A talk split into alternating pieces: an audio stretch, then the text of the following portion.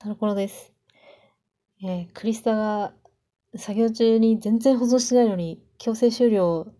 になってしまって、あまりの悲しみにラジオつけちゃったんだけど、いや、日本語が極めになって帰ってきてからラジオつけてないっていうかなんかもう、あの、何？いろいろさ、込み上げてきすぎて喋れるような状態じゃなかったから、つけなかった。え、喋りたいことは死ぬほどあるんだけど、もうさ、どうしていいかわからなくって、いや、皆さんのところにも帰ってきたよね。いや、もうさ、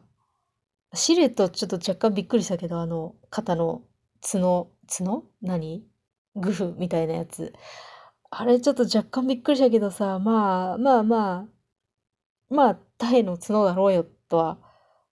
思ってたけど、あん、あんなに大正解で帰ってくることあるかね？すごい、もうさ、カラーチェンジをしてきたじゃん。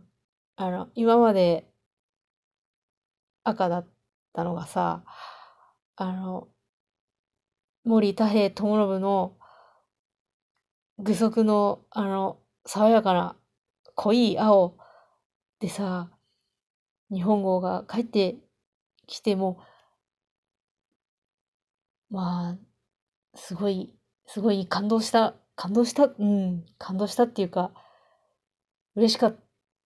たよね。まあちょっと重そうだけどあの肩のやつとか。重そうな上に多分あれ日本家屋だと、まあ、襖全開とかにすればいけるかもしれないけど、あれ完全横になったらどこも通れないから、どっか通るとき縦になるしかない。縦っていうか、何？カニ歩きでドアとか入るしかないっていう、なかなか難儀な鎧だけど、まあ、なんやかんや、トンボ切りとかもね、頭がガッツっていくだろうし、お手切りなんて逆にあの、肩ちょろっとしか生えてないから油断してなんか引っ掛けてもう至る所に傷をつけるかあの出っ張り折りそうだよね。いやー日本語のね極めのさもう何姿をこうやってねそう想像というか思い出すだけでなんかもうすごい胸がいっぱいって感じになるんだけどまあまあまあまあまあ、でも、ひとまず、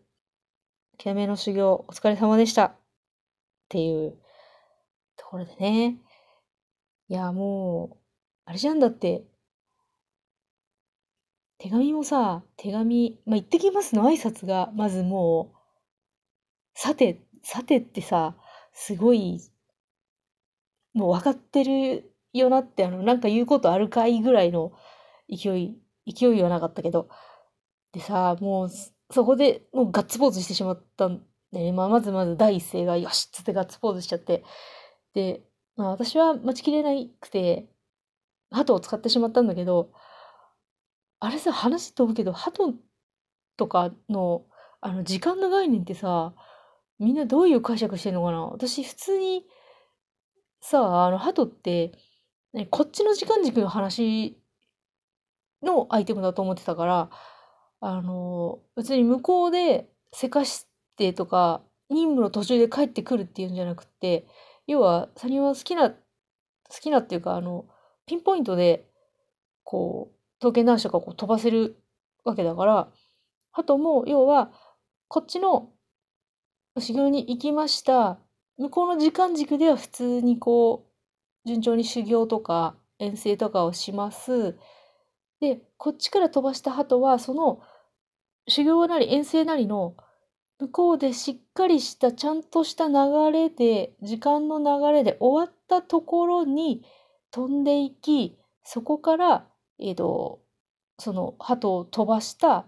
こっちの時間軸のすぐタイムログ、タイムラグなしのところに連れ帰ってくるっていうシステムだと思ってたんだけど、なんかどうも、あの、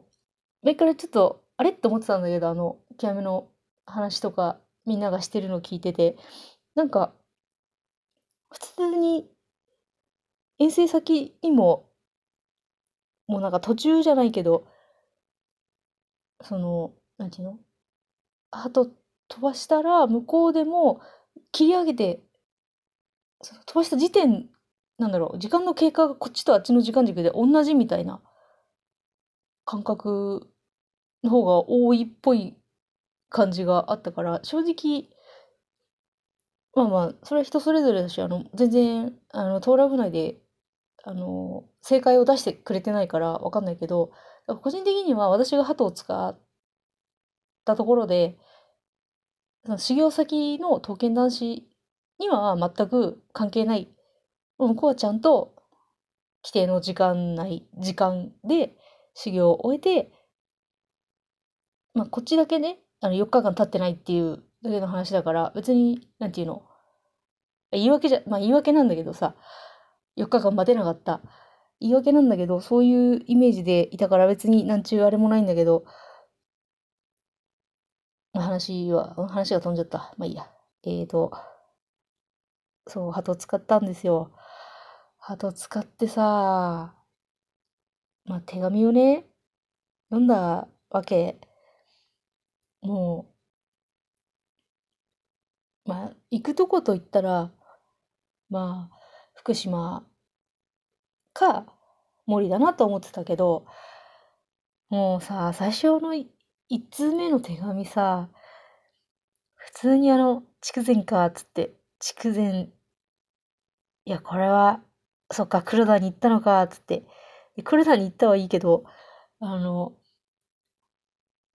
俺って修行する意味あるっていうだけ、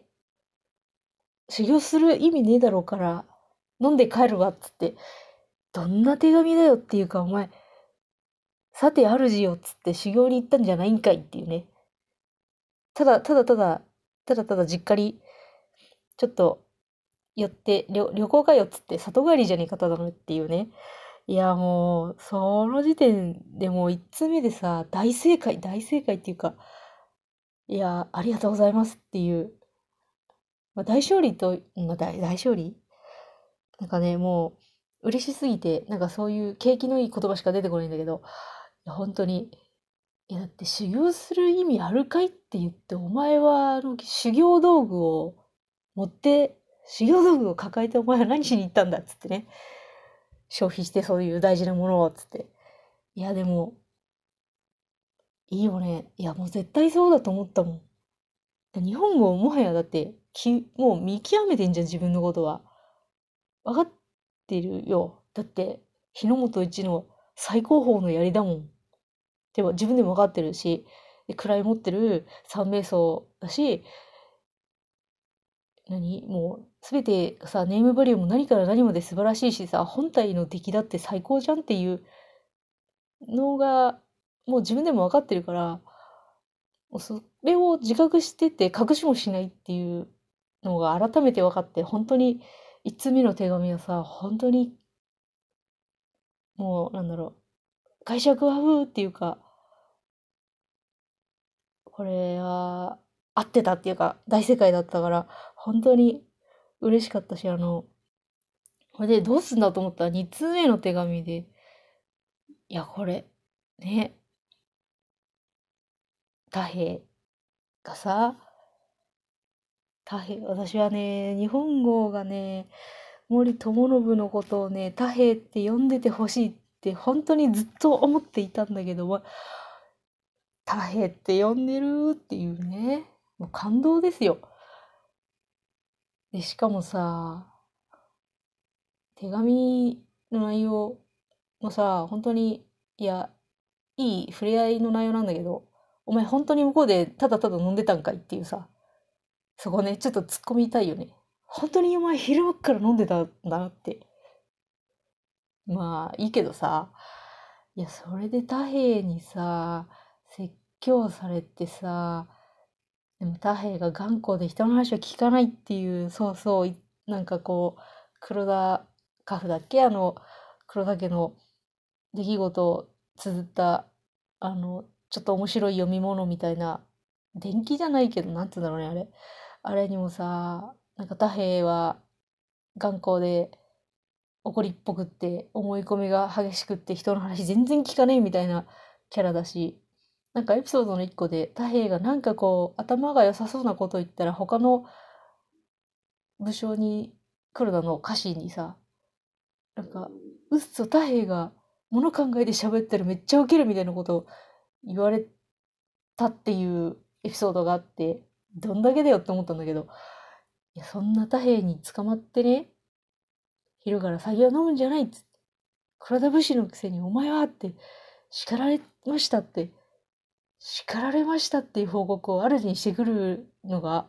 いやでも余裕あるなと思って。余裕あるっていうか、まあね、そうやって自分のさことをこう確立させてるから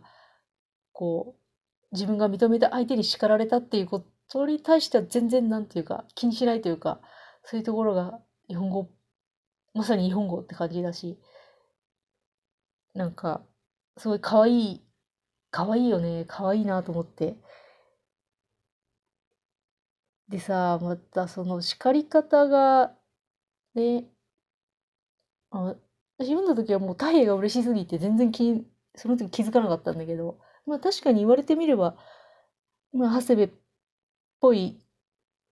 というかね内容がね若干かぶってるってわけじゃないけどさまた酒など飲んでとか主同じ同じだっていうかまあ主に対して「お前は」みたいな。注意をねされたっていうのはまあ外せないポイントにはなるよねっていうさ。でも3日目もさ3日目の3日目っていうかあの3枚目の手紙もさもう何ずっと太平と一緒にいるの？みたいな。